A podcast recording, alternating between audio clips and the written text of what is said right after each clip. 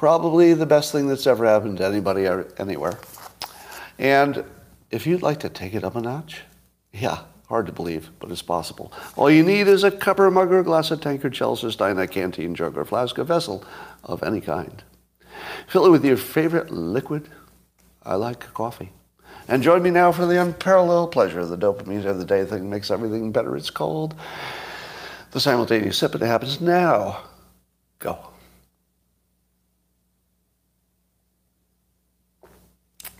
This is the highlight of civilization.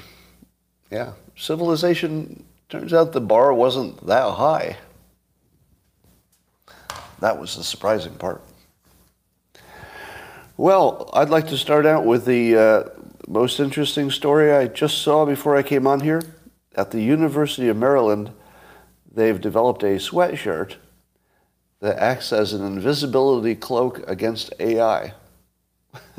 so if you're worried that the AI will recognize you, facial recognition, they've developed a sweatshirt that it looks like the technique has like crowd faces in it or something. But whatever it does, it confuses the AI.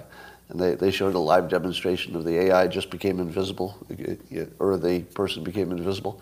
So they literally, literally have developed a cloak of invisibility for AI. It's an actual thing, and it works. That's why I say it's about time. It's about time. Get that AI cloak. Um, some of you may have watched my live stream yesterday afternoon, a special live stream, in which I demonstrated how a senior citizen, me, gets a healthcare appointment through their healthcare provider, Kaiser Permanente North. If you think I ever got to talk to a doctor or got a doctor appointment, you'd be wrong because I, I demonstrated how difficult it would be just to work through the system of just getting an appointment. And it wasn't until this morning I realized that the problem is that the entire system is designed to prevent you from getting a doctor appointment. Literally. Literally. Not a joke. Because that's the only way they can handle it economically. They need to take all the people who were marginal doctor requests and really should have been handled in some other way, and they, they shunt them off. So it's all about preventing you from getting to a doctor. And the trouble is, they got a little too good at it. I actually can't figure out how to get to a doctor. Right? Now, it's not that I don't know the method, it's that the method breaks for different reasons because of the complexity. So when you reach a certain level of complexity, and then you say, okay, senior citizen, go figure out which of the five apps and uh, yeah, five apps if you count websites. So three websites, two apps, uh, a phone system that gets you to a person who gets you to a person who gets you to a person. And I actually couldn't solve it. And I've tried several times. I can't get through the system to get anything done, really. So it's totally broken. And I, I don't think it's really necessarily just a problem with the Kaiser system, which does seem completely broken at this point. But it seems like a problem with complexity. I feel like everything just had a, a creeping complexity until the point where it's just too hard to do anything. just like, and let me give you another example. Uh, I, I now have, I think, five streaming services because during the pandemic, I was like desperate for any kind of entertainment at home. So I just signed up for five of them, thinking I'll keep the ones I like. And so now instead of sitting down and watching a show for entertainment, if I've like allocated an hour or something, the whole hour is just looking for a show. Because now that there's so many of them, I can't decide that the one I found is as good as the one I haven't found yet. So I'm in a continuous state of looking for the good one, and at the end of the hour, I've watched no TV. And it happens every time. Close to every time, 95% of the time. Very rarely do I actually watch a show. Very rarely. The exceptions are sometimes there'll be a game on, and oh, I'll say, oh, there's a game, and I'll turn it on, and then it'll go to commercial. And I'll say, well, that would have worked, except that I can't possibly sit here for a whole commercial. That's not going to happen. So I turn it off, look for something else. Uh, anyway, so everything is too complicated now. Um, Twitter, let's give you a little Twitter update. Here are some things that are rumored, but I don't know if they're true. Rumored that the Twitter deal with Musk buying it might close on Friday. Well, I don't know if that's true, but it looks like it's going to close. So that's good. I heard a rumor that I do not have confidence in that Musk plans to be CEO of Twitter as well. Did anybody hear that from a credible source? Anybody? Yeah, I don't I don't I don't think that's going to happen. I can imagine it happening temporarily, like I can imagine for a month or something, but it doesn't really sound like the thing that's going to happen. And then I thought to myself, if you were going to pick a CEO for Twitter, who would you pick? Think about it. Who would you pick that could actually, actually do it in a way that you would Jack Dorsey, somebody says. You know, you know, I think people are going to miss Jack Dorsey. yeah. Uh, me? Uh, I would not be a good leader. You know I am not a good leader? I've told you this before. Does anybody remember why I, am a, I would be a terrible manager or CEO? And I've been those jobs, and I'm not good at it. It's be, yeah, I have too much empathy. You, you have to be able to abuse your employees more than they want to be abused, or you're not a good manager. I mean, the, the tension between what the employees want and what the company wants is what you're managing. So you're supposed to manage them to the maximum amount of unhappiness that gets you the maximum amount of productivity. And I, I, can't, I can't wrap my head around that. I'm glad that people can, because it does make the system work. I just, I just can't bring myself to that space. I, I need a job where everybody wins as much as possible, right? If you read a joke and you laugh, everybody wins. Um, so Twitter uh, put together a number of employees. They put together some demands because they're worried about losing their jobs and worried about what Twitter might become under Elon Musk. And so they've, among other things, they've asked in their letter that uh, Musk, quote, not discriminate against workers on the basis of their political beliefs. Yeah. The employees of Twitter are worried that somebody would discriminate against them based on their political beliefs. Um, this leads me into what I'm going to call the theme for the rest of the live stream. Don't you love it when I have a theme? I have a theme today, and it was accidental. It's an accidental theme because the news just created the theme. And here's the theme. We've reached peak absurdity. And by we, I mean the Democrats. Democrats have reached peak absurdity. Like it couldn't be any weirder. Nothing, nothing could be funnier or more clownish than the Twitter employees worried that somebody would treat them uh, as political entities instead of just, you know, citizens of America. Huh. I'd hate to see that happen. Um, so there it is, peak absurdity. I know. I, I, uh, so who would you put? Who would you put in as CEO? Let's say you're Elon Musk. Who would you put in as CEO that would either make everybody happy or alternately everybody unhappy? Because you end up in the same place. You don't want people to be too happy. Yay. Now, well, that's interesting. Yay, Ye just bought Parler, so that's not going to happen. Lex, he's busy. All right, I'm going to throw out a name just, just for fun. You ready for this? Mike Cernovich. the whole world would explode. Every employee would quit.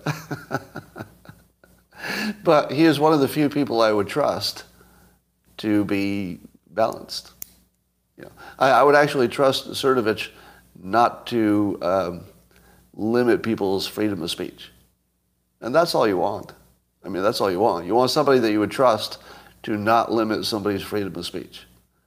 And then, you know, I'm sure the rest of the people could make the, you know, make it profitable and, and all that stuff. But you do need somebody you could trust on that one, that one freedom of speech thing. And I couldn't, I couldn't immediately think of somebody else. Because everybody else is either so uh, overtly political, and even though Cernovich is political, he's political in a whatever makes sense way, not in a I'm a Republican to death way. Nothing like that. Mark Cuban. Yeah, he's busy. Yeah, I don't think Mark Cuban wants a CEO job. Yeah, eh. interesting thought experiment. Um, it'll be somebody you never heard of, probably. So, uh, Fox News' uh, Geraldo Rivera, he has an idea that George Floyd is the, uh, the person most responsible for the failure of the Democratic Party. Not because of what George Floyd did specifically, but you know, he became the focus of attention. And the focus on that, Geraldo wants to call as maybe the, you know, the, the turning point. Now, I don't know that, that I wouldn't go so far as to say it was the cause. I don't, I don't think George Floyd was a cause of things that happened not directly related to George Floyd. But on the other hand, I do think it marks a, the beginning of the top. Don't you? It, it feels like the, the beginning of the absurdity started then, where people had the best intentions, I think. I think actually most people had good intentions, one way or the other, about George Floyd. They wanted the right answer, I think. I mean, I felt like everybody just wanted the right answer in that one, and they weren't quite sure what it would be. But I, I, don't know if it was a cause. I do think it might have been a coincidental marker of the beginning of something that got worse. Um, Kat Abu, Twitter user, uh, reports that also about Geraldo, um, noted that Geraldo mentioned that uh, cops are, quote, besieged and, quote, under attack because more than 250 cops have been shot this year in the line of duty. Doesn't that seem like a lot?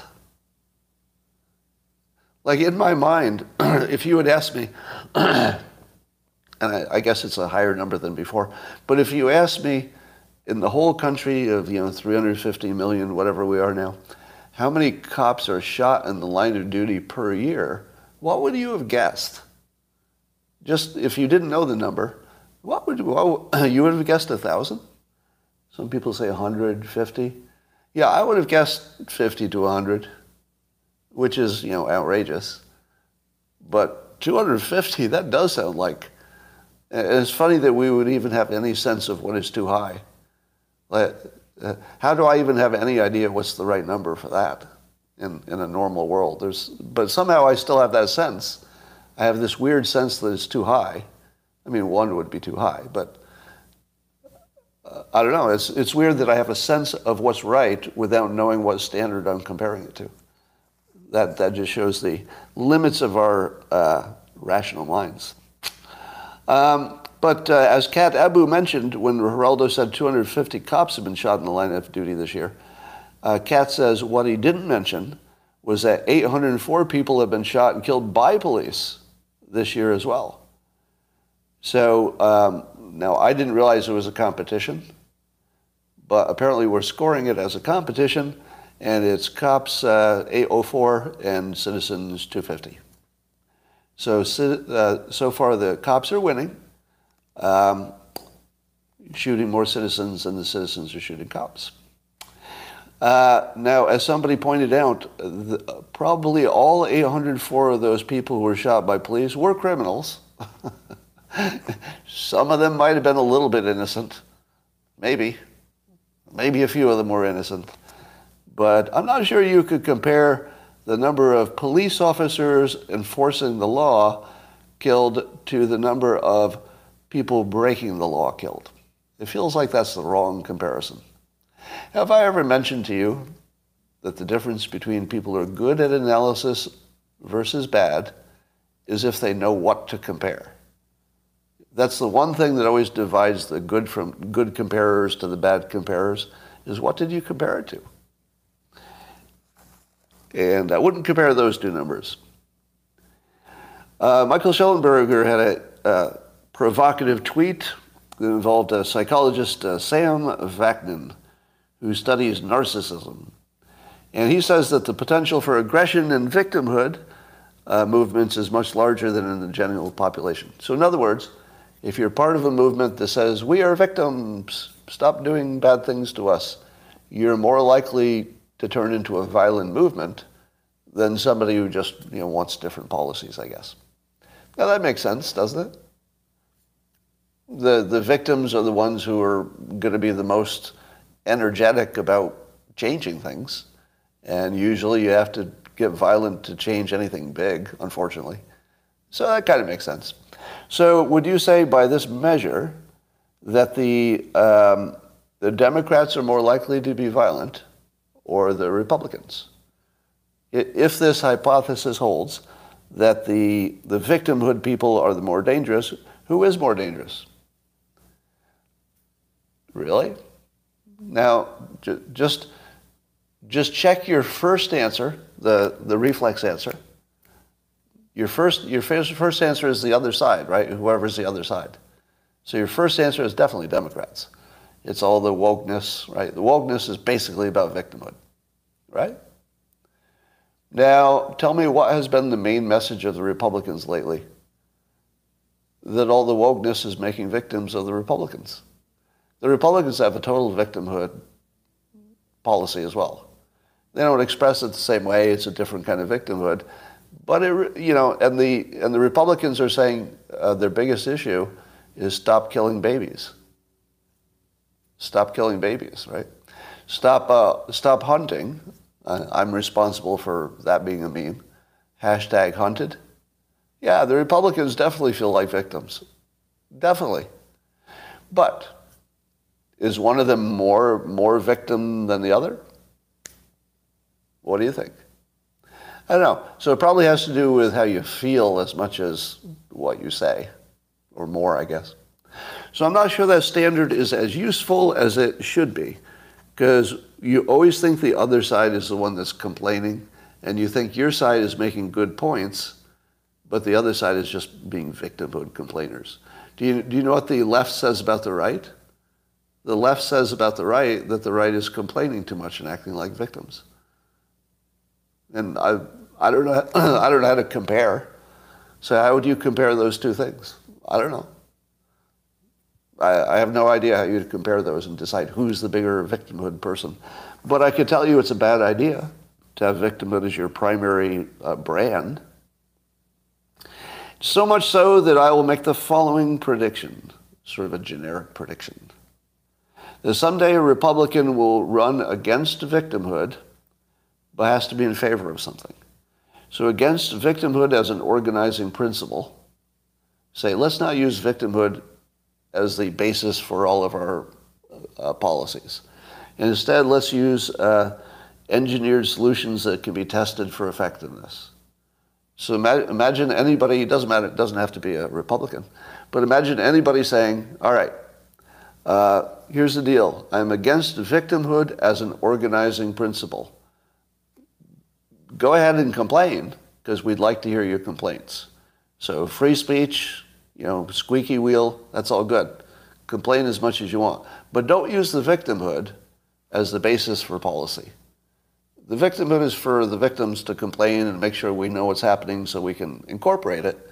But it's not, it shouldn't be the main operating principle the main operating principle should be what works, and do you have a way to test it first?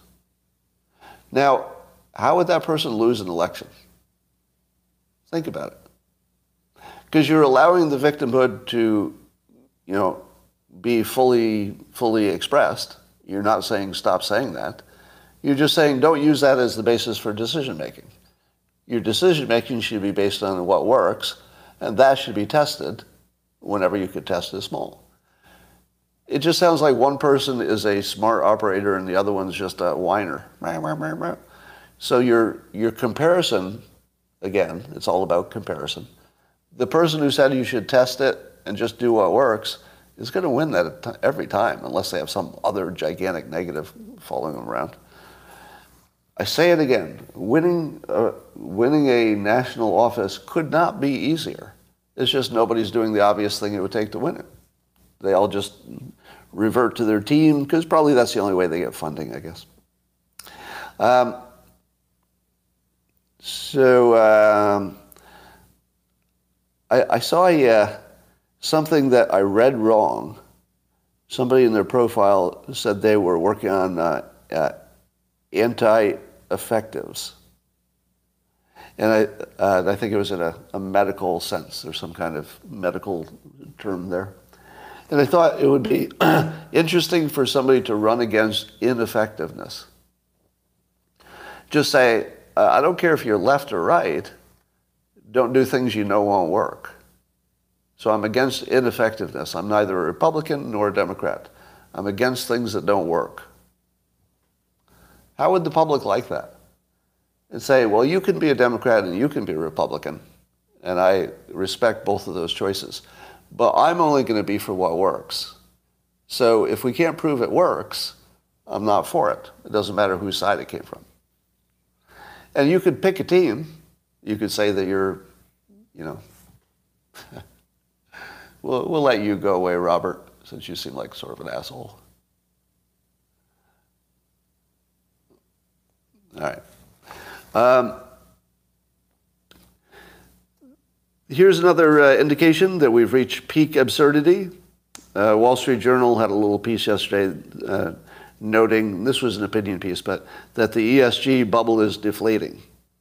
Now, do you think somebody could print in the Wall Street Journal without any correction that the ESG bubble is deflating?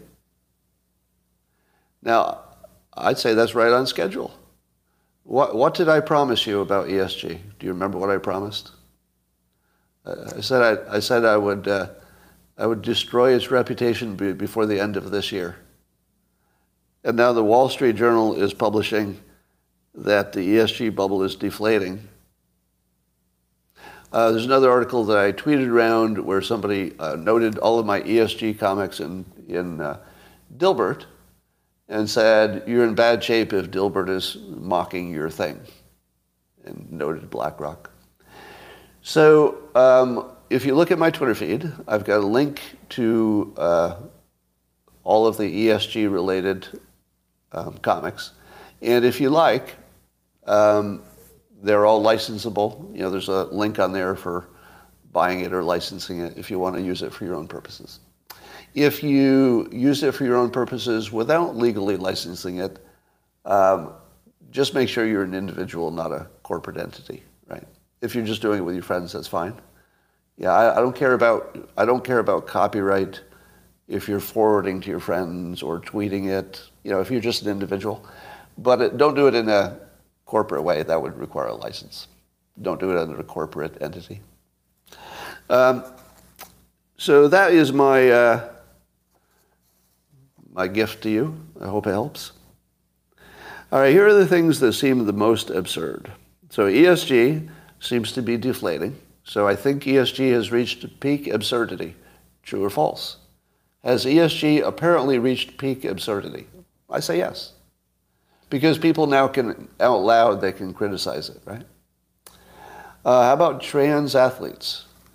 So there's a story, uh, of uh, which Carolina? north or south, uh, about a trans athlete, a volleyball player, who uh, is apparently so powerful that people are being injured. Where the hell is that now? Oh, there it is. A North Carolina school district uh, voted last month to forfeit all high school ga- volleyball games against a rival school because the rival school has a transgender athlete on the female team who apparently is really talented relative to the other players and a little bit stronger than maybe they expected. So there apparently, yeah, apparently the uh, trans athlete spiked a ball so hard into the face of an opponent that the opponent had some injuries, which could be kind of bad. I mean, head and neck, it could be pretty bad. Doesn't say how bad it is. But I think this is the way this will be settled. I think that um, trans athletes will be allowed to join teams. That, that's the current situation for the most part. But that the teams who would be scheduled to play against them will just forfeit. And I think that that's how this will be handled. Now, what would happen if every time somebody joined your team, you didn't have anybody to play?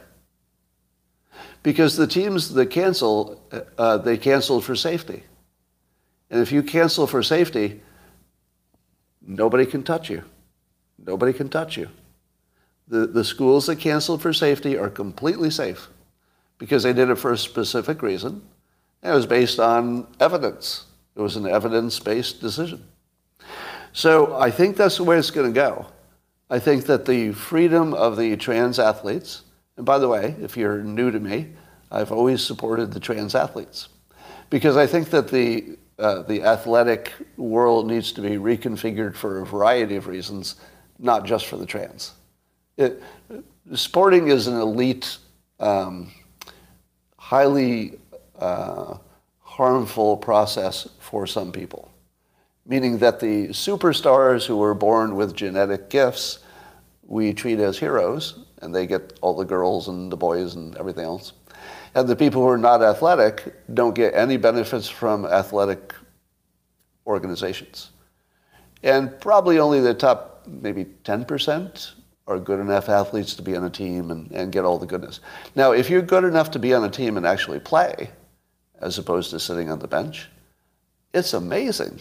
I'm very in favor of organized sports. see, this is, this is where the, I always see this NPC comment that Scott is not athletic and therefore he does not understand athleticism. I've played every fucking sport you could imagine. When I was a kid, I was play I would play five sports a day, literally, five different organized sports a day, and that was just normal. You know, you'd do one at lunch, one at recess, one after school. You know, one with you'd play catch with your brother. You'd have a pickup game. You'd have five sports a day. You'd do every one, right? And that was sort of not even that untypical when I grew up. I, I feel as if you might be young if you were imagining that I was non-athletic. Because when I grew up, there weren't any, well, I won't say any. 90% of boys were athletic and played all the sports, typically. But today, kids might play one sport, right? It's really different. But if you're looking at somebody my age and you say that they didn't participate in sports, you're almost always wrong almost all males my age played every sport. You know, I'm exaggerating a little bit, but you get the idea. So no, that's not it. My my uh, my opinion is based on this. I've played co-ed sports.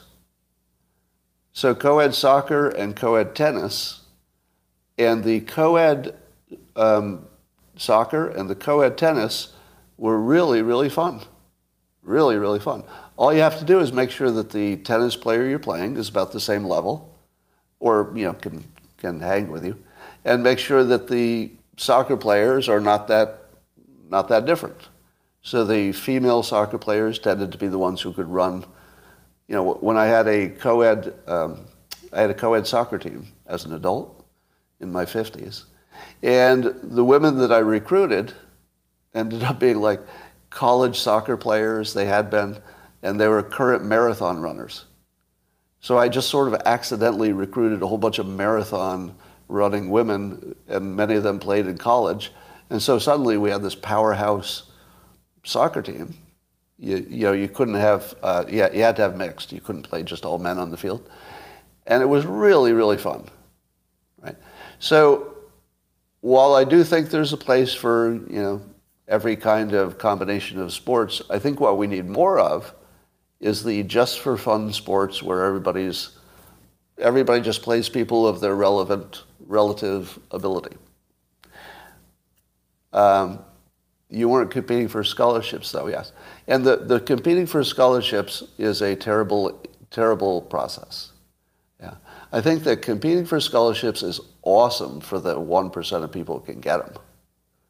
So for them it's great. For the rest of us, it's just we're paying money for your kid. Why am I paying money for your kid? Right? If my kid isn't an athlete, but the you know the college or whatever that he, that that kid goes to pays a lot of money for athletics, and maybe it doesn't you know make money for them depending on the school. Why am I why am I subsidizing your child? Why is that right? Now, I'm completely okay with your child excelling in sports and doing great, but do you think I should pay for it? That's the only question. Like, I want your kid to have every opportunity and do everything that they want to do. I I want just as much for your kid as you do. I'm just asking you, should I subsidize it? Or should you subsidize my kid who's got more problems because they are not good at sports? I know it's a it's a weird situation, but um, we have reached peak absurdity in that. I think we've reached peak absurdity with both Fetterman and Biden. We'll talk about Fetterman a little bit more. But don't you think that the fact that Fetterman and Biden are both legitimate Democrat candidates, that is peak absurdity. And I don't mean to be unkind for the differently abled. It's not about that. Right? Anybody who wants to paint me with that brush, good luck. it's not about that. Right? If Fetterman were blind, do you think we'd be having this conversation? No. If Fetterman had one leg, do you think we'd be having this conversation? No. And everybody knows that. Everybody knows that. And, and watching the Democrats argue that everything's fine with both Biden and Fetterman, you, do, you, do you feel that that is peak? Yeah, right. Nobody's saying that Crenshaw can't do the job.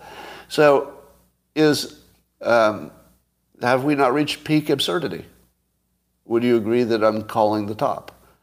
The fact that Fetterman and Biden are both considered legitimate candidates, forget about their politics. I'm not talking about any of their policy preferences. It's not even about that. But the fact that we're seriously considering both of those people, it's insane. All right. And also the Ukraine situation seems to be reaching some kind of absurdity, like the, the bottomless pit. All right, let's. Um, um, so here's some more absurdity. Don't you think that the Democrat policies on COVID are, have now reached peak absurdity? Would you agree with that call? The, the people wearing masks outdoors by themselves, you know, the, the uh, still requirements for, for things. Yeah, I mean, almost everything. Energy policy, energy policy clearly has reached peak absurdity. Yeah. And, but correct me if I'm wrong, all of these things are sort of coincidentally reaching, yeah, DEI, they're all reaching uh, CRT, they're all reaching peak absurdity right before the midterms. Is that a weird coincidence? That the absurdity is happening all at the same time? Because it, it, correct, am I wrong? Let, give, me, give, me a, give me a reasonableness check here. Now, I'm going not on any data. I'm going entirely upon just what it feels like you know, if you read the news every day, what it feels like is all of those things that when they first came out, they sounded a little sketchy to you, but you were never sure how big they would get, right? You didn't know how big anything would get. So when things were little and sort of squirrely, you ignored them. Well, it's squirrely, it was kind of small. And then it just kept getting bigger and bigger and bigger until the trans stuff couldn't get any more than whatever it is. Would you agree? There's nothing more, is there? Now, I'm not arguing what's good or bad about it. I'm just saying we've, we've got to the limit of more. There's nothing more, right? So that's the peak. If you think it's absurd, then it's peak absurdity. If you think it's all good, it's reached the peak goodness, I guess. That would be the other view. All right. Uh, let's talk about uh, the progressives. Um, there was this brief shining moment yesterday when uh, I think it was uh, I saw a tweet saying uh, that the progressives were going to be anti-war for Ukraine, similar to some of the right-wing people, and that maybe for the first time, and this was really, really unusual and special, it could be that the far left and the far right would agree on the anti-war. They would come together. They would fix something that was important through their, you know, their being on the same side. And for a while, I thought to myself, America. America can finally come together when it matters, you know, when the big things matter. America comes together, the progressives. And then I read an article that says that uh, the progressives uh, didn't mean it. And uh, Representative uh, Jayapal, uh, she withdrew that letter that was the subject of all this and says it was released by staff without vetting. um, how, how does staff, how in the world would your staff release a letter like that without vetting? How in the world, all right, you're an asshole. If you'd waited two seconds, you would hear me saying, I don't believe them, instead of saying, Scott believed the squad. He never learns. He's red pilled now. I guess he's coming around. How about re- waiting four fucking seconds before you criticize the messenger, asshole? Goodbye. Um, so let's talk about Fetterman as we're talking about peak absurdity. So he started off his uh, thing by saying, uh, Good night to everyone. He said, Good night, everyone, when he began his uh, debate. Now, is that a an example of someone whose brain is not working. Good night, everyone. Probably not. Probably not. Suppose he had said, Good evening, everyone. Good evening. What's the difference between good night and good evening?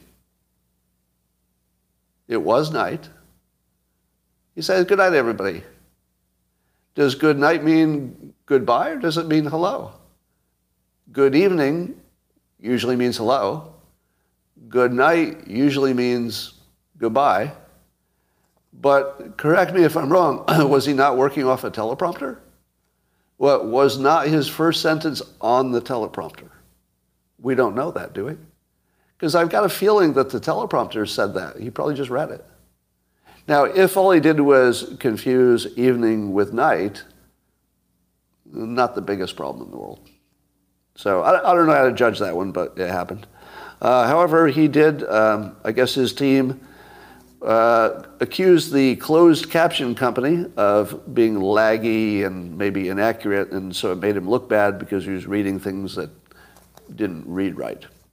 And the company that made that system and tested it with him uh, and gave him more opportunities to test it to make sure it was just what he wanted says, um, we gave you all the time you wanted to test it.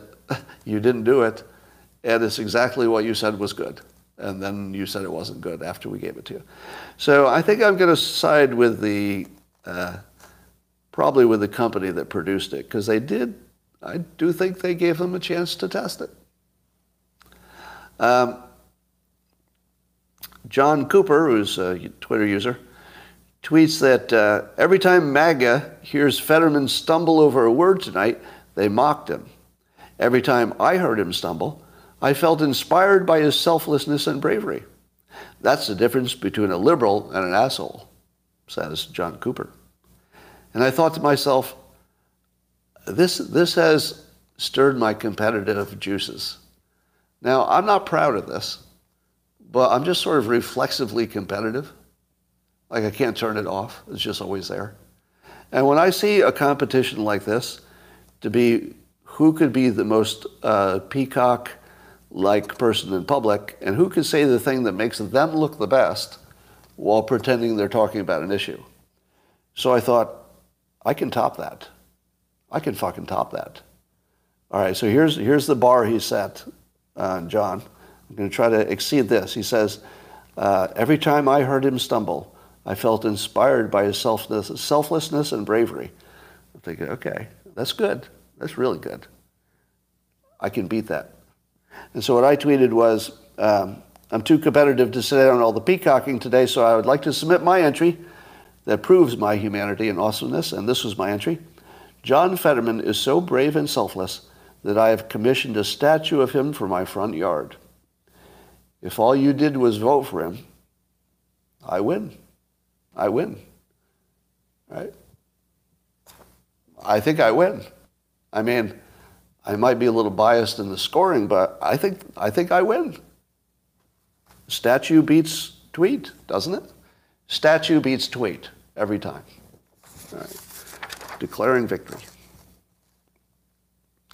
Uh, I saw this other uh, two movies on one screen tweet from uh, Twitter user Point Logic. He's got his Twitter handle is Socrates Big Bird. So this is somebody who likes logic and Socrates and stuff. And so this logical person says, according to the Magats, so I'm, I'm picking up some cues that it might be a Democrat or a left-leaning person, because he's calling the MAGA people maggots. According to the Magats, Fox News and a load of other goons, hey, I wonder if I'm one of those goons.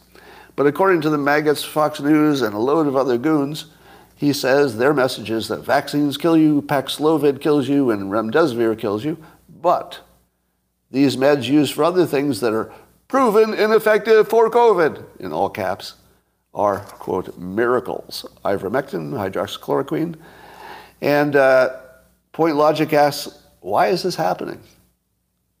Why is it happening that we've divided into two movies on one screen where one says vaccines kill you, Paxlovid kills you, remdesivir kills you, and the other says ivermectin and hydroxychloroquine work?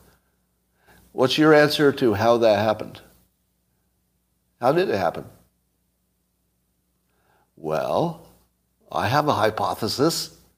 Here's my hypothesis the complete collapse of experts. Once experts became no longer credible, and I think that that's a fair, that's, that's a fair summary of the last few years, wouldn't you say?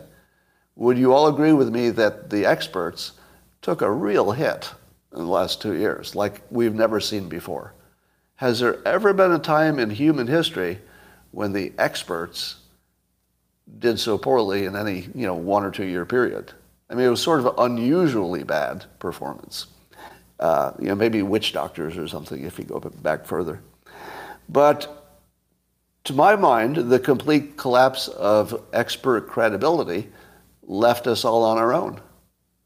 And when you're on your own and the experts can't help you or you don't trust them to help you, you just default to your team. So what happened was the experts were the only thing that kept us from being complete team players. Like sometimes you'd say, yeah, like I'm a Democrat, but I also believe in science, and science says that nuclear power plants are okay. So even though that's the thing Republicans say, you know, the science allows me to, to connect with them in that one thing, right? But now, once the experts are completely discredited, which is unfortunately where we are, then people just agree with their team because it's all they have left. Well, might as well agree with my team. Now, nobody thinks it through that way. I'm not saying that's a conscious decision, but it's the default. If you can't, if you can't trust the experts, you trust your team. That may be a terrible idea, but it's just what happens. Um, I saw an expert on AI, Ethan uh, Mollick, did a series of tweets, which I retweeted, and it's definitely worth reading. This is one of those threads where if you read this thread, you will just see the future. And I promise you, you will. Like, you will see the future more accurately than the people who did not read the tweet. And basically, the gist of it is that the public doesn't have any idea how fast AI is coming right now. Specifically for, uh, he was talking about the creative jobs, such as writing. And he used this analogy, which I approve of in this case. He said that people probably are imagining that the pace of AI is similar to the pace of microchips, where it doubles every X period, right? So microchips we're used to, um, we're, we're sort of acclimated to a certain level of improvement in technology that crosses all technology. Am I right? Everything that is from social media to microchips to everything else. Every year it's better. It could be significantly better, like 20% better, right? But 20% is nothing like what you're going to see, well, what you're already seeing in AI. AI is going to hockey stick. It's already in the hockey stick. So AI is not waiting for the hockey stick. It's in the hockey stick. It's, it's in the total upswing. This is a short path to the singularity. Like, If you were wondering when the singularity was going to happen, the, the one thing you had to know is it was going to be nothing happening, nothing happening, nothing happening, nothing happening. It seems like a little's happening, but barely nothing, barely nothing, barely nothing, barely nothing. The whole fucking world changes. All right, if you don't know that's coming, you better get ready for it. And that's what, the, that's what this will tell you. I, have said before that uh, predicting the future three years out is now impossible. And that's never been true before, even, even when you could be surprised by wars and shortages and stuff. Even with a war, it still looked like a continuation of the world you knew. There just happened to be war, right? Three years from now, nothing will be familiar. AI will change everything. And there's nothing that can stop it. And it might be in one year. I mean, the, it's probably only the commercialization of it that makes it three years. Probably in one year, it will already write better than all humans. In one year. AI will write everything we want written because it will do it better and faster. You will still be able to write because you learned how. You just won't have a reason for it. There will never be a reason to write after about a year. Now think about that. Just, just think about that one thing. Writing could be obsolete in a year. That's a real thing. Writing could, by humans could be obsolete. It, now, it might turn into some version of editing. So here's how I imagined I would write a, a Dilbert comic in a year from now. So roughly one to two to three years from now, this is how I would write a Dilbert comic. I'd say, all right, Dilbert's talking to his boss. They're in the office. Show me a new angle that we haven't seen before. Uh, the first panel, uh, Dilbert says blah, blah, blah. Second panel, the boss responds blah, blah, blah. And then the third panel, uh, add something funny. Put a punchline there. And then I'm going to walk away. and that's going to be my entire job that day. Uh, in the future, the only asset I will own for Dilbert is the rights to the IP. I will no longer be the only person who can make it. Basically, you will be able to make your own Dilbert comics at home just by speaking to your AI. Hey, make some Dilbert comics for me. Bup, bup, bup, bup, bup, bup. No, no, make some Dilbert comics on me just on this topic. Bup, bup, bup, bup, bup, bup, bup. It'll be done. That's probably one year away. Now, if you didn't know that was one year away, you really don't know what's happening. It's coming. And it's not just art and writing that will change, it's everything. It's everything. the entire economy, uh, wars, everything. The three years. Will be exciting. I hope it'll be good. Um, here's some more absurdities the Hunter laptop, uh, Hunter's um, activities when his father was vice president and even when he was between, between jobs, still sort of amazingly being ignored by one half of the media. Uh, all right, amazing. Absurdities everywhere. Um, the, the whole Fetterman versus Oz thing if you're making fun of conservatives for uh, their, let's say, their ableism, is that what it's called? If you're, if you're mocking Fetterman because you say that his may be temporary, disability is preventing him from doing the job, then you are against disabled people. To which I say, there's still a Special Olympics, right? Uh, has anybody pushed for the Special Olympics people to just be thrown in with the regular Olympics people? Is, is that happening? Or do people understand that your ability affects, and I know I'm going to go out on a limb here, this is not widely understood, and I realize it's provocative, but it's possible that your ability has a, some kind of a correlation, maybe a causation, to your ability. Now, I realize we haven't connected those traditionally because a lot of times people think your ability has nothing to do with your ability. Um, and with Fetterman, we've decided to disconnect those. So his ability, we can't talk about how his ability is related to his ability to do the job. Now, if his ability was unrelated to his ability to do the specific job, then I would say that would be unfair.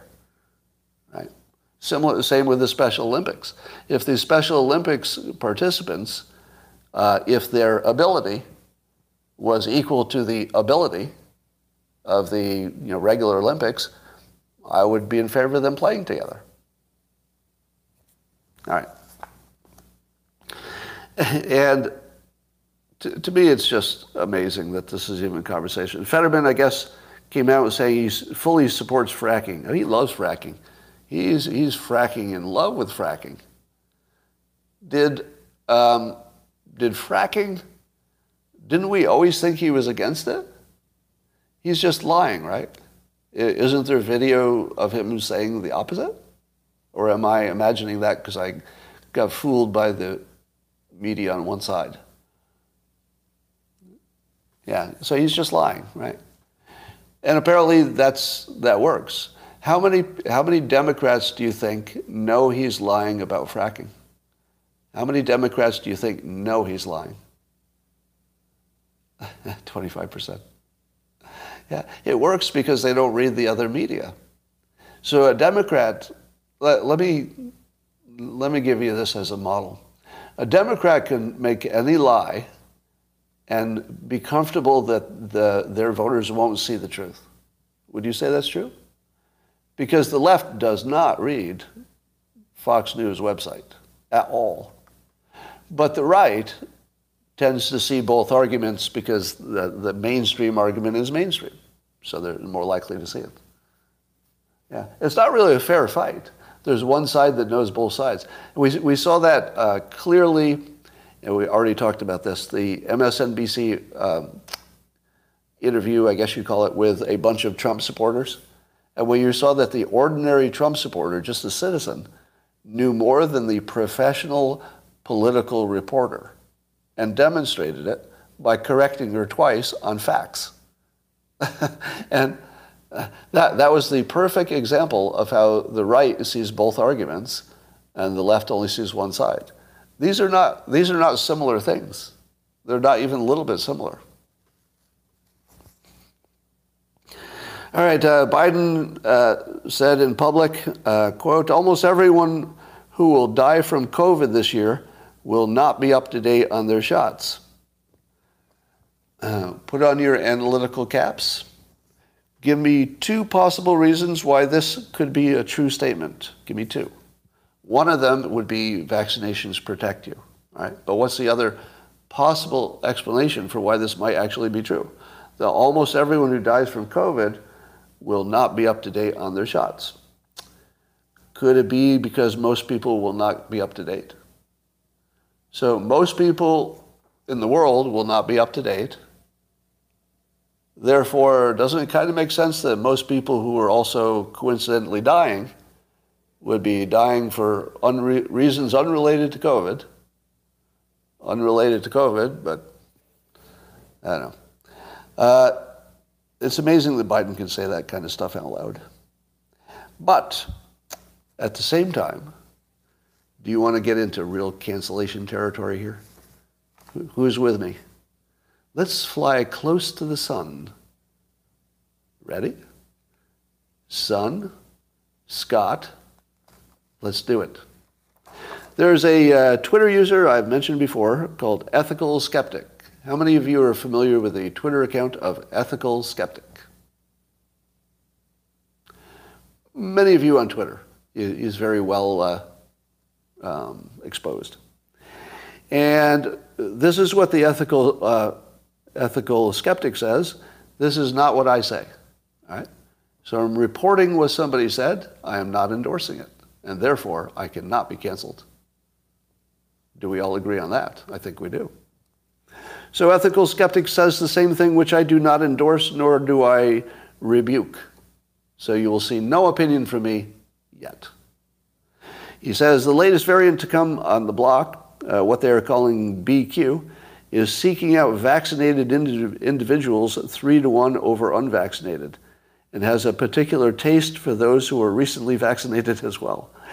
So uh, he's famous uh, this user, Twitter user, for being an expert on data and for using public data sources and putting them together in ways that show different possible conclusions than the mainstream ones. I don't know if anything he does is real. Let, let, let me say it as quick, as clearly as I can. I cannot judge whether the ethical skeptic is a genius who's doing a service for the country, because many people are looking at it that way, and it might be, it could be, or if it's somebody who doesn't know what they're talking about, but I can't tell the difference. I have no idea. I have no opinion of whether this is valid or invalid, smart or not smart, true or not true. I have no idea. I really don't. Uh, I'm not kidding. I'm not joking. I really can't tell. And it's one of my, you know, mysteries I'm trying to solve. But is there any other reason? First of all, do you think it's true as a fact? You fact check this. Do you think it's true that the, vac- the recently vaccinated are more likely to get COVID? Because remember, the, the vaccinated, the vaccinations don't prevent you from getting it. But what, what would the recently vaccinated have in common? What would the recently vaccinated have in common? Wouldn't they, well, Democrats, yes, but wouldn't they also believe that they needed the booster? wouldn't it be people who self-assessed, and probably their doctor as well, said, oh, you're, you're in a situation where you're either going to be around a lot of people, you're either around a lot of people, or you might be extra weak. So um, it may be true that the vaccinated are more likely to get uh, infected, but there's nothing about the vaccinated that is common to the public. Or let me say that clear. The people who are recently boosted are a special group of people, and they're special in a variety of ways, so it doesn't tell you anything about the public at large. Right? So, is ethical skeptical showing us something that is of the greatest national importance and we're all missing it? Or is it as simple as the population of people who got boosted is not like the rest of us? I don't know. I know. And, and I would guess that if ethical skeptic, skeptic were here, he would say, Scott, Scott, here's why what you're saying is wrong. And it would probably make sense. Like, I, am not selling what uh, my opinion as right. Uh, it's just a mystery to me. I don't, I don't know.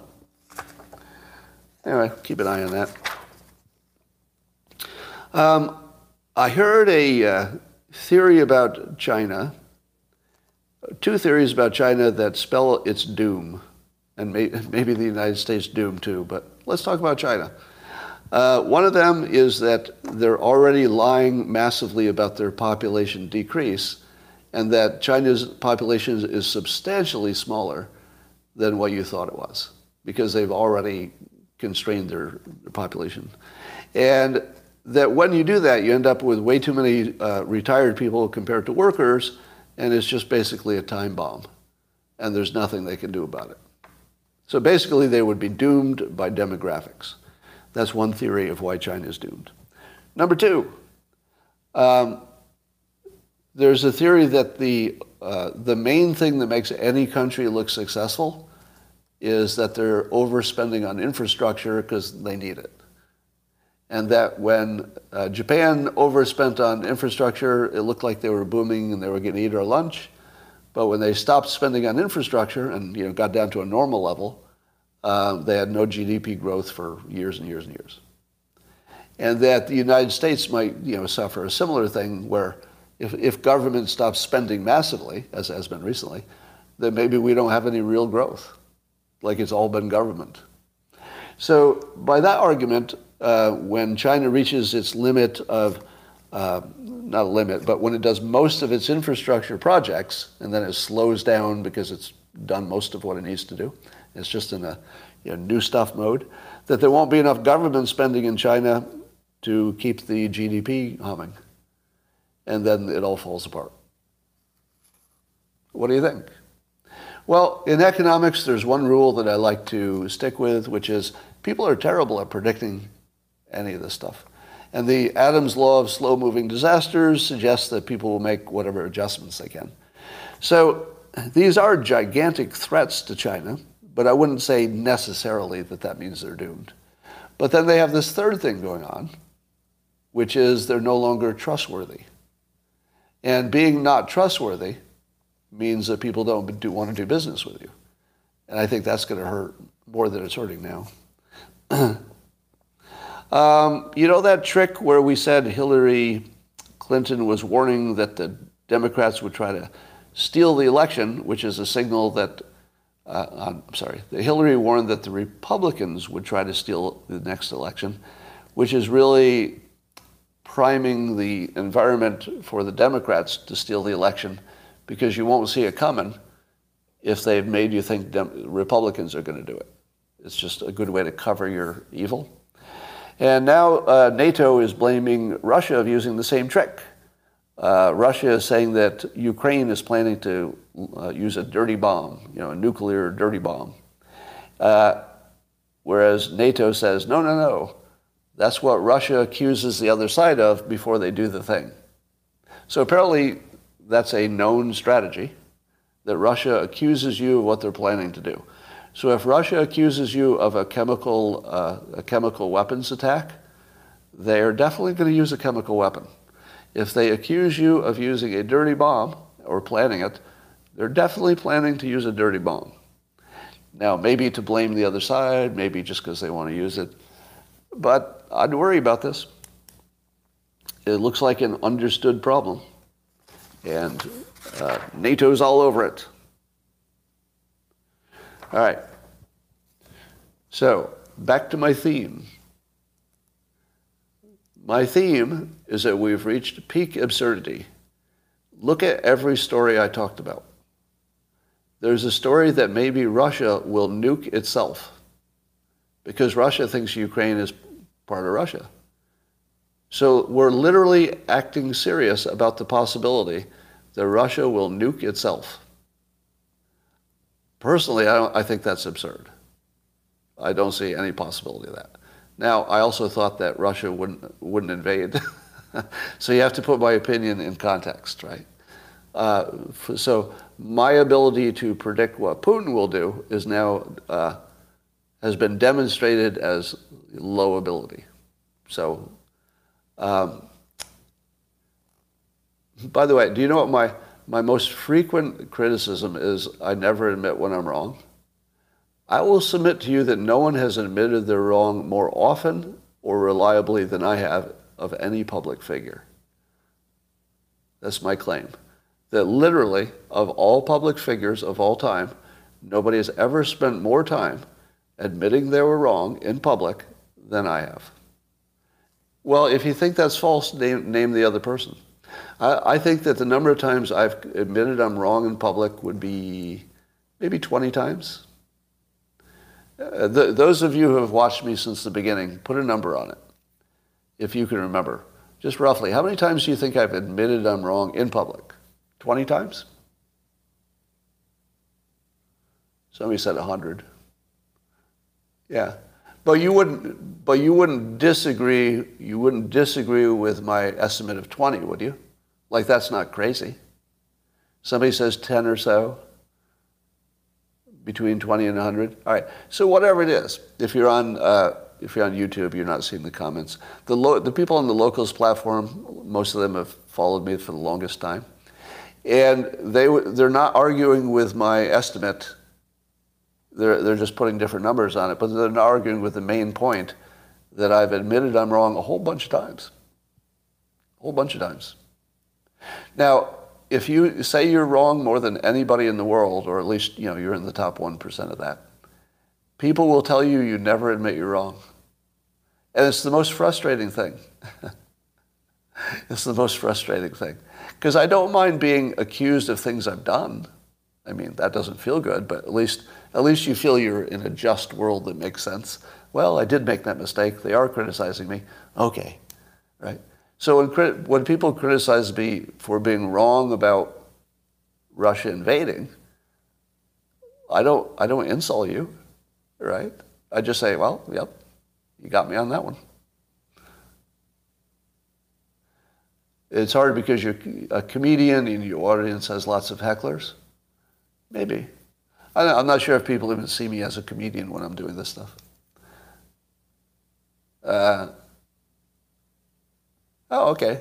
Gino says you've you've recommended me to others because I've admitted when I'm wrong. The, the thing about admitting when you're wrong is that I don't think people understand that it makes you stronger. If people understood that, they would do it. Now, obviously, there's a, there's a right and a wrong way to do it. But if you do it fully, and by the way, is there anything more surprising? I, I like to use Mike Cernovich for all of my examples. It's amazing how many, how many situations he fits into as a, as a teaching point. But so Mike Cernovich did the whole, uh, you know, the Pizzagate situation. And then instead of like explaining it away or, you know, making it look like it, the, the real problem was his accuser, he just put it in his movie. So he made a movie and he just, you know, he featured it. Instead of explaining it, apologizing for it, he just featured it. Any, any other questions? And I feel like that's what allowed his, um, his, his Twitter traffic to grow, et cetera, is that people saw, oh, okay. He just, he fully, he just accepted that and then he moved on. Uh, Mike made the movie Hoaxed with an ED on the end, Hoaxed, which, by the way, I've recommended very highly. It's a tremendous movie. And I think, uh, I think we need Hoaxed too because the number of hoaxes since that movie, it, it's just begging for a hoax to two, which I hope he makes. All right. Uh, yeah, or the hoax quiz. Yeah, similar to the superpower of saying, I don't know. You don't want to overdo that one. But there is power in admitting you don't know something. That's true. Uh, yeah, the, so now we have 16 hoaxes, and you know that's a abbreviated list. And even the people who know that 12 of them are real hoaxes,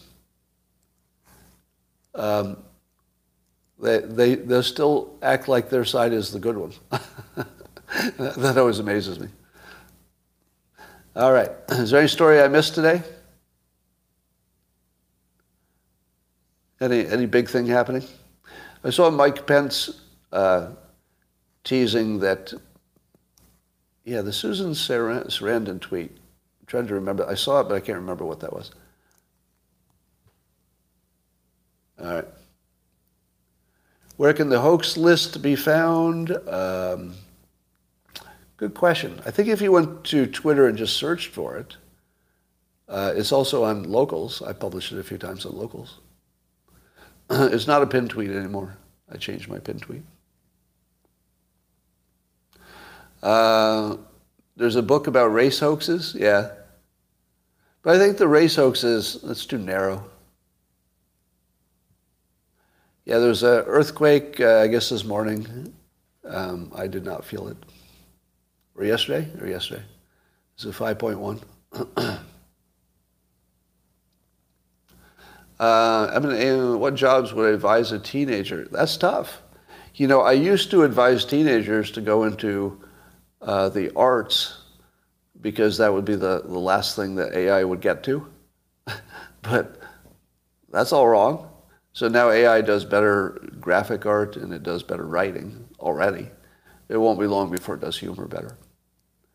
Uh, the expensive toilet in San Francisco, yeah, that's the, so the stories that I typically stay away from are the Air Force uh, was charged $2 million for a screw.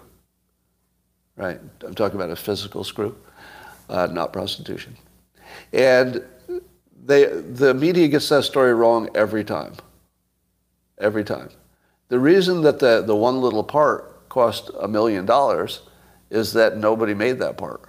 They had to like build an assembly line just to make the part. And so they charge you what it costs. Right, it's a retooling cost. And when the media reports that, they report it like it's a market price and they just gouged. It's never that. Not once. Not once has that story been true. Every time you saw that story, and how many of those have you seen? Everyone was fake. They were all fake. And everybody who had an economics degree knew it. You know, we, we, everybody watched it was like, no, there's a reason it's a million dollars. Now, they may, they may have padded the million dollars, which is you know, related but a separate point. But the reason it's so expensive is because they had to retool. They may have also, you know, padded, padded the retooling price. I wouldn't be surprised. But the big, the big answer is that they had to retool. Um, explain the $2,000 Air Force heated mugs easily.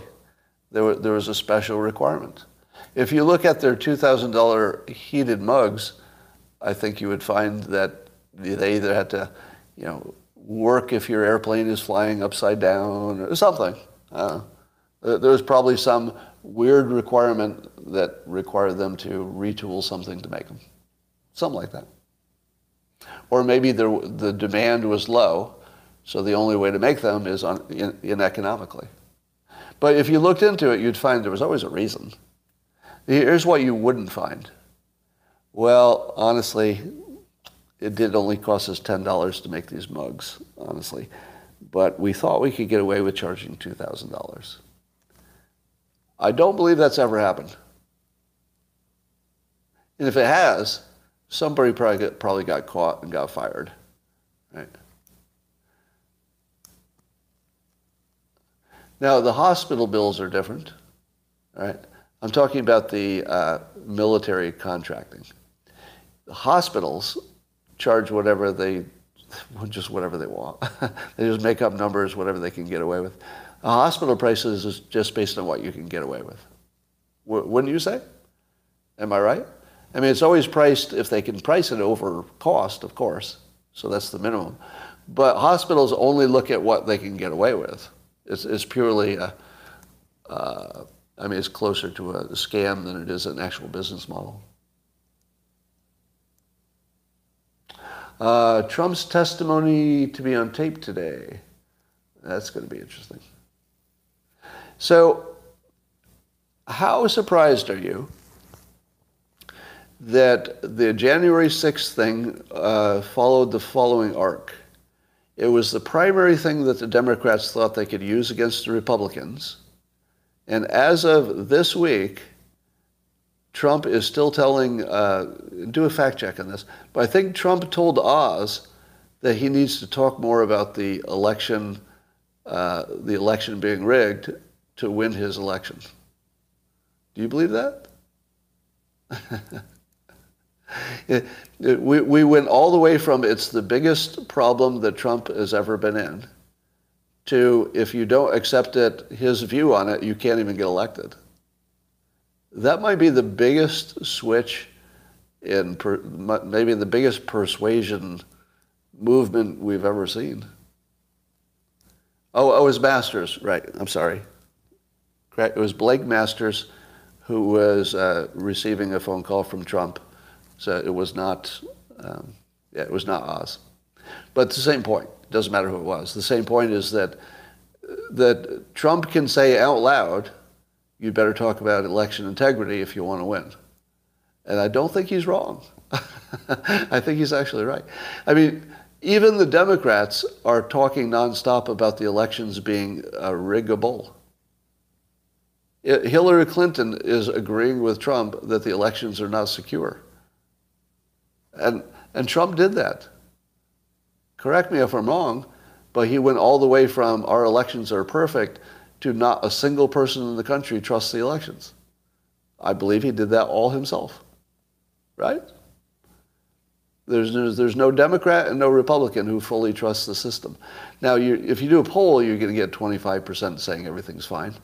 But that 25% is brain dead on every question. I mean, all the thinking people are worried about election integrity and should be, right?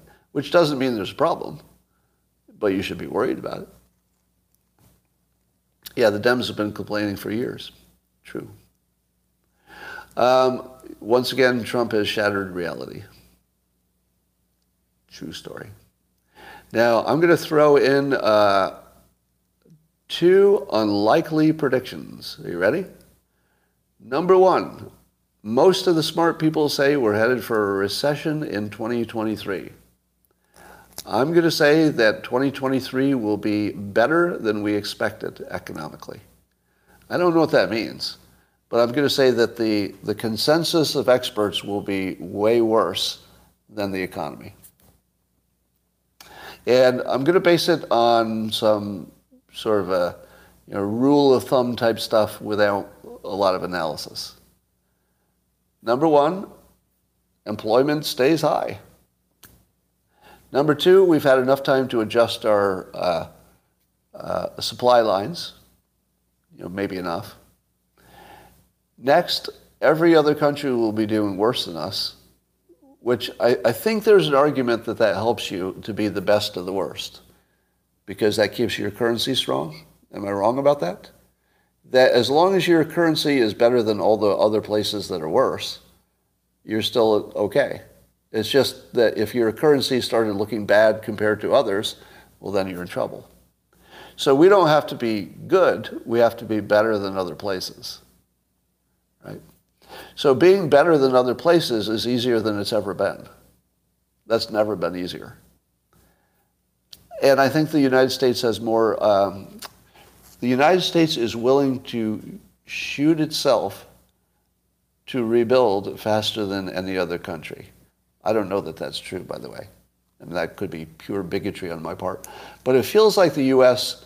is more able to bury its, uh, bury its own mistakes and just say, all right, everything we were doing up to this point was wrong. Let's do it all different. Rip it out. Rip it out by the roots.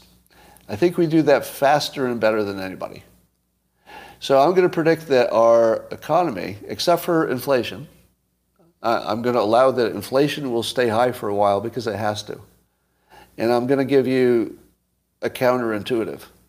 When I say inflation stays high because it has to, it has to for good and for bad.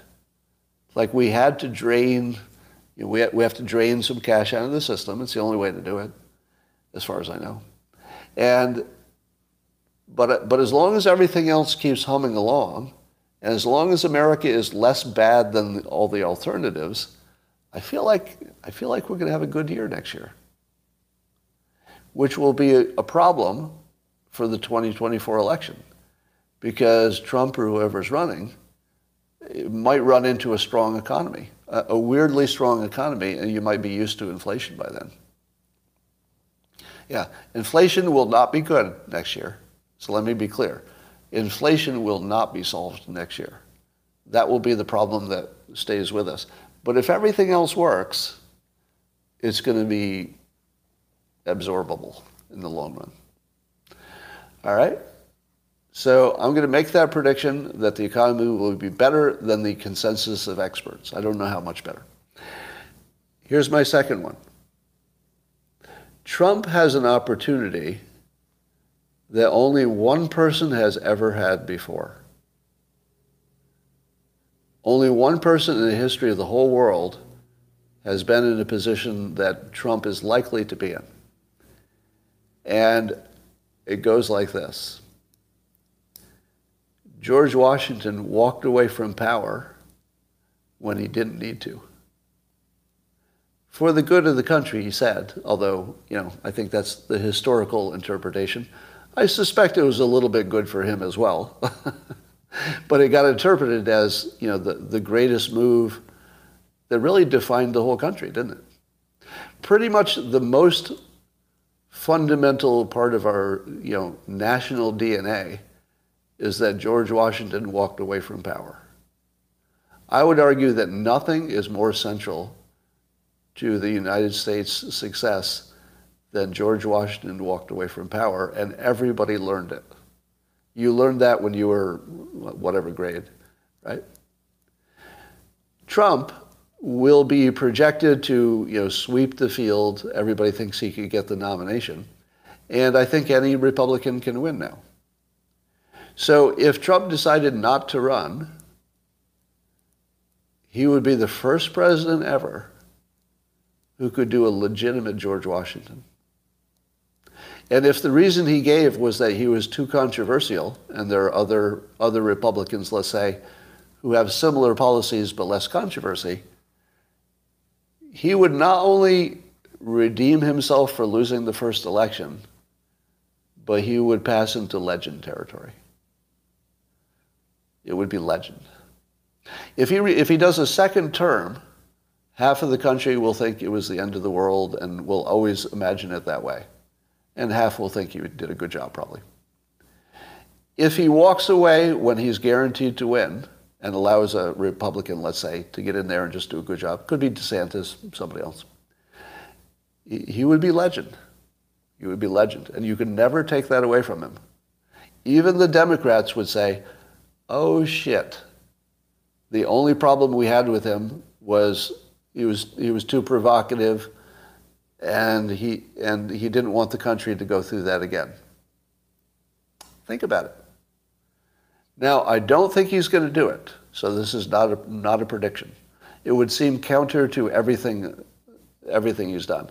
It would also be a big risk because it would take him out of the game like too early because he's not done.